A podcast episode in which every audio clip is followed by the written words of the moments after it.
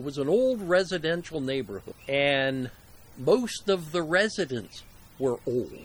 So when we were having the flood, again, communication was not what it is today. We listened to the radio most of the time, and, and as a compliment, I, WKOK, Well, the W- old radio station at Seal, WSEW. Right, WSEW and WMLP was on Yes. the air up in Milton. Those folks were where we got most of the information. You were busy. It wasn't like you were glued to the television set because you're busy moving stuff. So TV wasn't really a factor. So we're listening to the radio as we're doing things and depended on them. Didn't have a computer, didn't have a cell phone. There was no pulling up the river stages and looking at them like I had talked about. You know, so we depended on that and and I'm sure they were all reporting the information that they had. Sometimes it was a little different. It wasn't the same. okay. You know, and I guess most of us at that time were forever optimistic that nah, it's not going to get that high. Ah, I remember my dad saying, "I remember 36." You know, I had, it can't be worse than that. So we're, yo, know, he's gauging everything. We're taking stuff out of the basement, moving it up onto the first floor. Well, then they started saying, well, it's going to get higher than 36. So my dad decided, okay, we're going to move the stuff that we can up onto all the to the counters. Oh, up on, on stilts off the floor. Yep. Okay. We had some planks that we'd put on the windowsill, sat the furniture on top of it. Oh dear. Uh, you know, did that kind of stuff.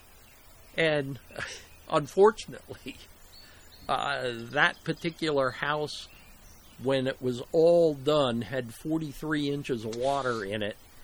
And That's above the windowsill. it was above the windowsills. Everything, you know, you basically lost everything, and and you lost the stuff that you sat up that you thought you were putting up high Mhm. enough.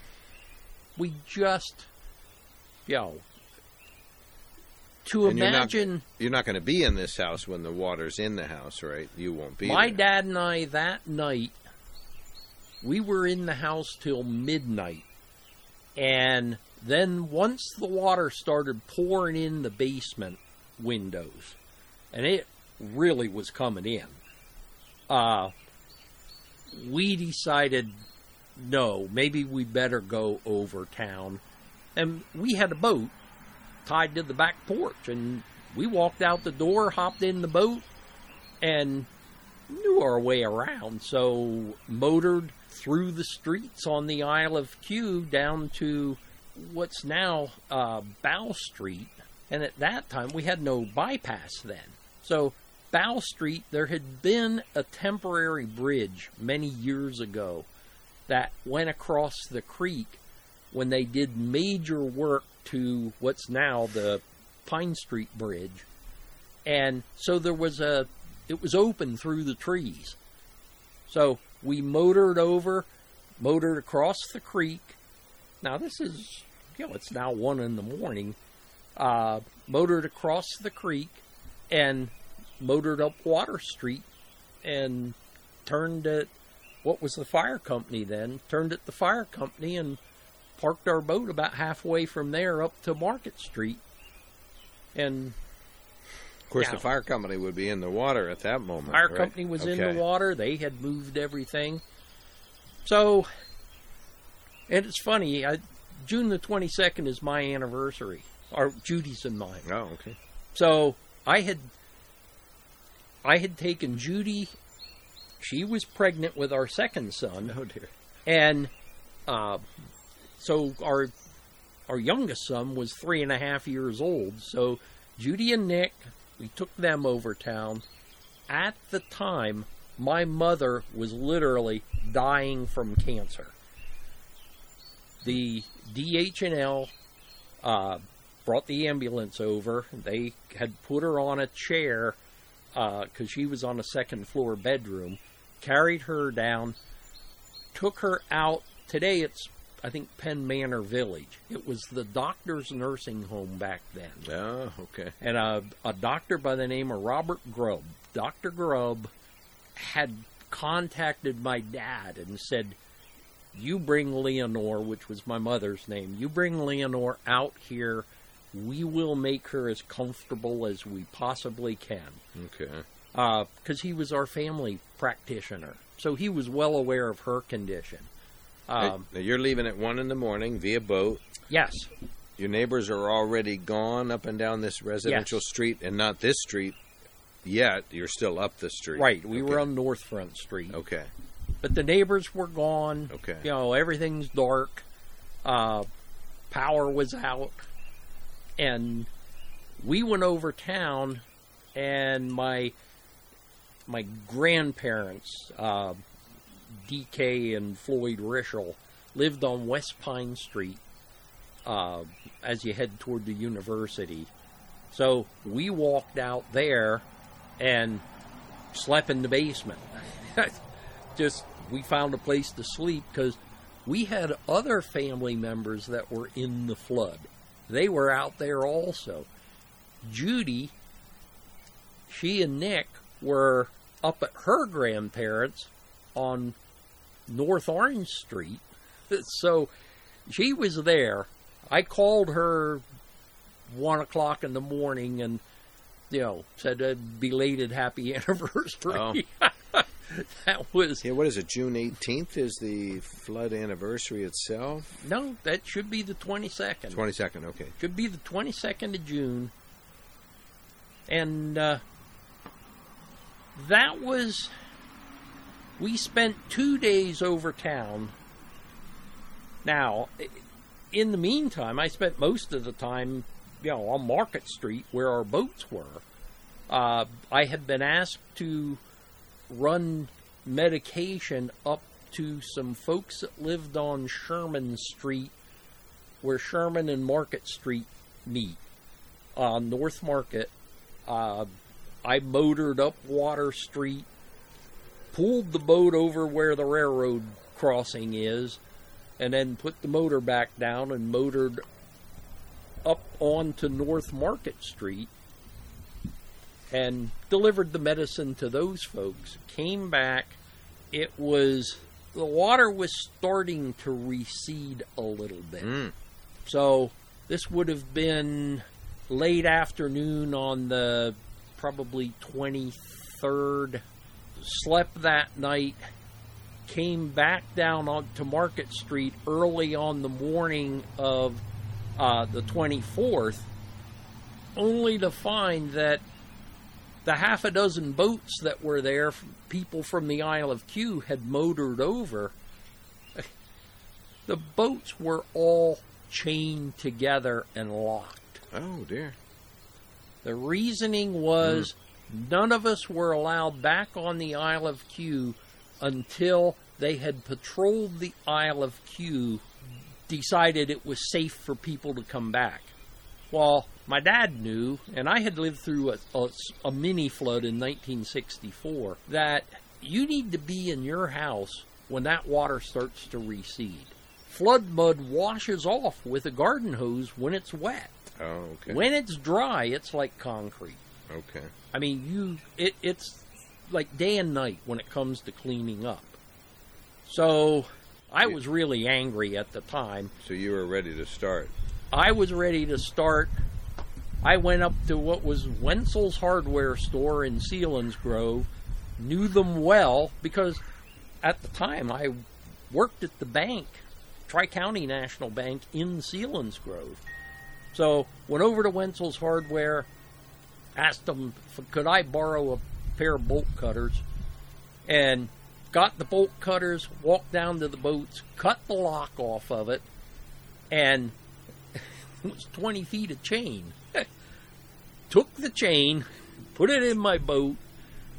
My dad and I hopped in the boat and we motored over. People were yelling at us by that time. And we motored over. Well, all the other guys did the same thing. Now, our boats were going to be dry docked in Well, a sure, very short period of up on- time. on land. So that was my experience a negative experience with the 72 flood. Every flood since then, I have never left the Isle of Que. I will not go over town. I will not evacuate, but I will always have a boat and motor. No one will ever have to come and get me. If I'm ready to leave, I'll leave.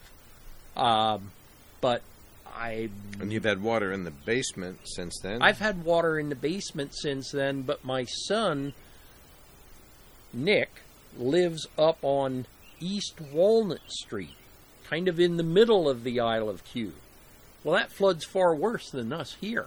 Hmm, Those of us that live right along Front Street, it's higher than it is in the middle of the Isle of Que. It actually dips.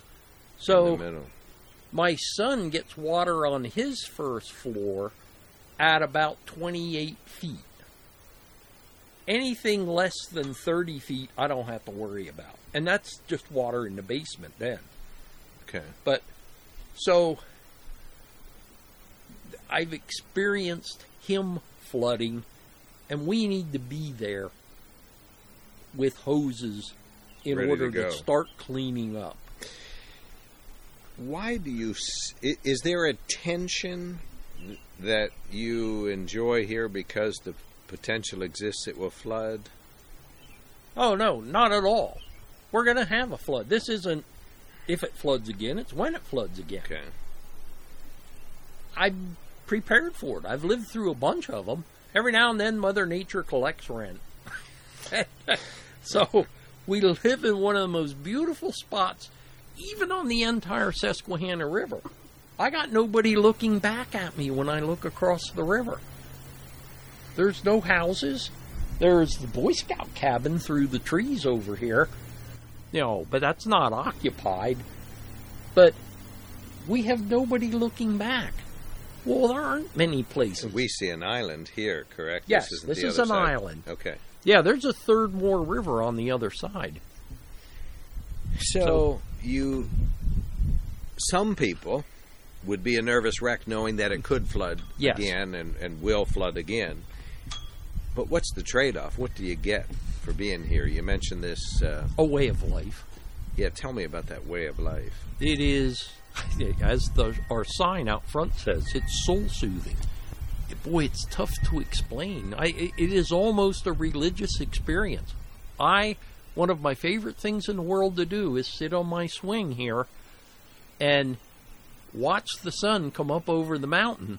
When those first rays of sun hit your cheek, you almost have to turn your head to the side because it's so bright. I imagine that's what heaven's going to look like when I get there, stand before the throne of God, and his radiance will be so great that I have to turn my head to the side. I truly believe that. That is an experience that I have. The other one is there's an old Indian legend that in the time of the ancient ones, which would be probably five to six thousand years ago in the archaic Indian period. Now it's the water truck. Or fertilizer, probably. Yep. The old Indian legend is the Native Americans called these hills the keepers of the sun. And they called them the keepers of the sun because they believed the Great Spirit kept the sun behind these mountains and would release it in the morning because that was their world. They didn't travel out to the ocean to see where it came from, but the keepers of the sun, you know, the Great Spirit would release the sun. Well, I sit here every single day. And watch the mountains watch- release the sun. I watch the Great Spirit release the sun. It comes up over the mountains just as it did 5,000 years ago. And if we're talking about flooding today, we're talking about floods that we exacerbate because we continue to build and pave and develop and Yes, and, we do. and road and stone and concrete and We're, Another 72 flood is probably going to be in the neighborhood of a foot to 18 inches higher today than it was in 1972. And that is because of upstream development in the watershed. Because that's the only thing that changed. Um, you know, we've channelized the river. And it has to go somewhere. So when it comes down here, it creates its own floodplain, and we keep we keep increasing the the floodplain maps. You know, because of that, more families are now you know in the floodplain and have to have flood insurance. As a as a former banker, you know, I'm very very familiar with when flood insurance first came into effect. There was no flood insurance when I first started making mortgage loans. Then people had to have flood insurance. Well, that was kind of the interpretation of the banker at that time. So I had people that their land would their land would show up in the floodplain, but their house sat, you know, on a little hill especially along small creeks, that would happen. So we didn't. It was like, nah, a house isn't in the floodplain. We're okay. Now you have to have elevation certificates to determine is the structure in the floodplain or not. Okay. Uh, and we all, I, I can't emphasize enough. I sitting on the flood task force in Selinsgrove. Selinsgrove has a program where they will pay for an elevation certificate for your house free of charge to the homeowner. They can't get rid of the money. Hmm. They people don't take advantage of it. And yet you if you're going to sell your house, you're going to have to have an elevation certificate. You know, in order to to be able to document you know, is it in the floodplain? Uh, okay. is it raised above? What else do you want to tell us about Agnes? We're just about done. Agnes. Agnes was a a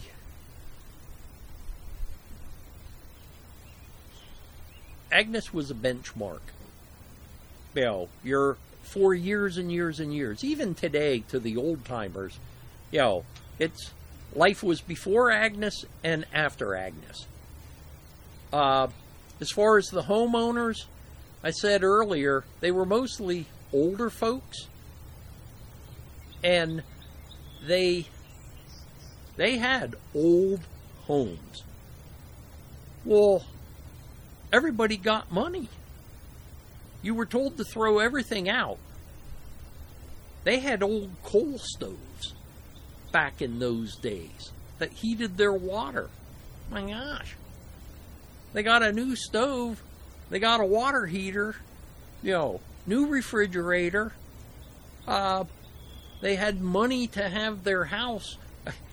I swear, 95% of the old houses in, in on the Isle of Que had paneling. Got their can- first paneling. They wow. got their first paneling. They didn't have wallpaper anymore. The houses got upgraded. You know, the in a way the standard of living went up. For those old people, it also kind of destroyed a way of life. Uh, you know, it was what they were used to. We lost on the Isle of Que. We lost Sheets's grocery store, which, when you come across the bridge onto the Isle of Que, where the northbound lane of the bypass is, we had our grocery store there. Where the southbound lane of the bypass is, we had a playground, we had a skating rink, Little Norway, and we had the old canal bed, which as kids we played in. And they, uh, Norway was moved to another location. Oh. Yes. But the 72 flood kind of cleared the way for all that.